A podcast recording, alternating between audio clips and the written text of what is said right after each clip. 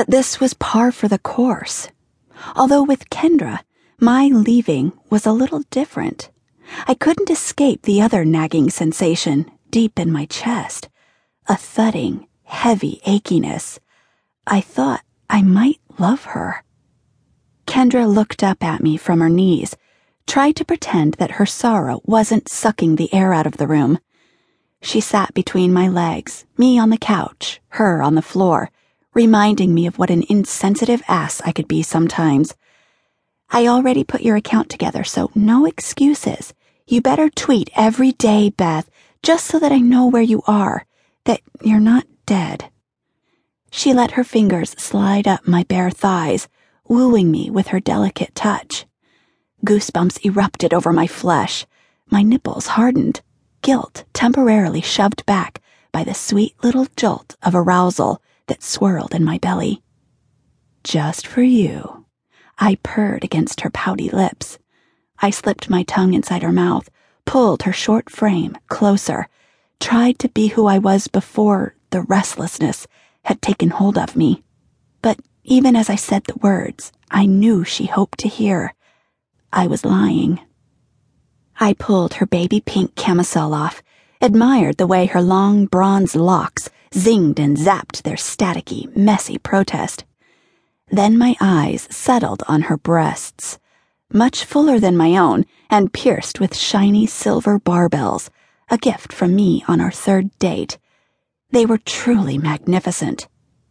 Kendra was a full figured, adorable girl with a body anyone could get lost in. Ignoring emotion, I chose impulse and reached for those breasts hardened the pale little nipples between my fingers and thumbs, twisting the silver barbell piercings, memorizing their silkiness for the lonely nights ahead. The GoPro travel kit was forgotten amidst the wrapping paper. I kissed Kendra, desperate for her to know that I wanted to say thank you for the time we'd shared, and goodbye, because I was going to miss her. I read somewhere that a single kiss could accomplish such a task, but I couldn't seem to make it work. Kendra did her best to seduce me, keep me here, but I simply couldn't stay. Being tied down to anything, including lovers, brought the walls closing in on me, threatening to block out the sunlight I craved. Kendra and I had been lovers for the better part of a year the restlessness had my heels itching to break for freedom. And the next two weeks were going to be difficult. I'd never been able to lay down roots anywhere with anyone for any extended period of time. I'm what you might call a free spirit. I only rent month to month, own a throwaway cell phone, and I never stay with a partner for longer than a few fun filled months before I flit away to explore some other part of the world, literally. I guess I might be afraid that if I stay put for too long, I might miss something else more fulfilling. To date, Kendra was my longest commitment. I took a certain amount of pride in that fact, but I couldn't ignore the wearying effect it was having on me. I'm just not monogamous with anything.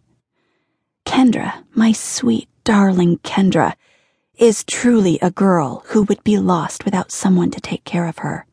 I know that sounds borderline misogynistic, but it's true. She needs to be cherished like the doll she is. I can't leave her broken. Hurt is one thing, but broken? That guilt would eat at me for a long time. I'm the complete opposite. I need to get out, away, experience life people, the world. I've done everything from skydiving in New Zealand and Dubai to swimming through the labyrinth of lava tubes around Hawaii. I've already backpacked across Europe a few times, helped build homes for humanity in Mexico, hiked the Incan Trail, even followed a camera crew to Namibia, and photographed two separate nomadic tribes in the jungles of Africa. Now it was time to traverse my own country the good old USA, from the West Coast to the East Coast, on foot.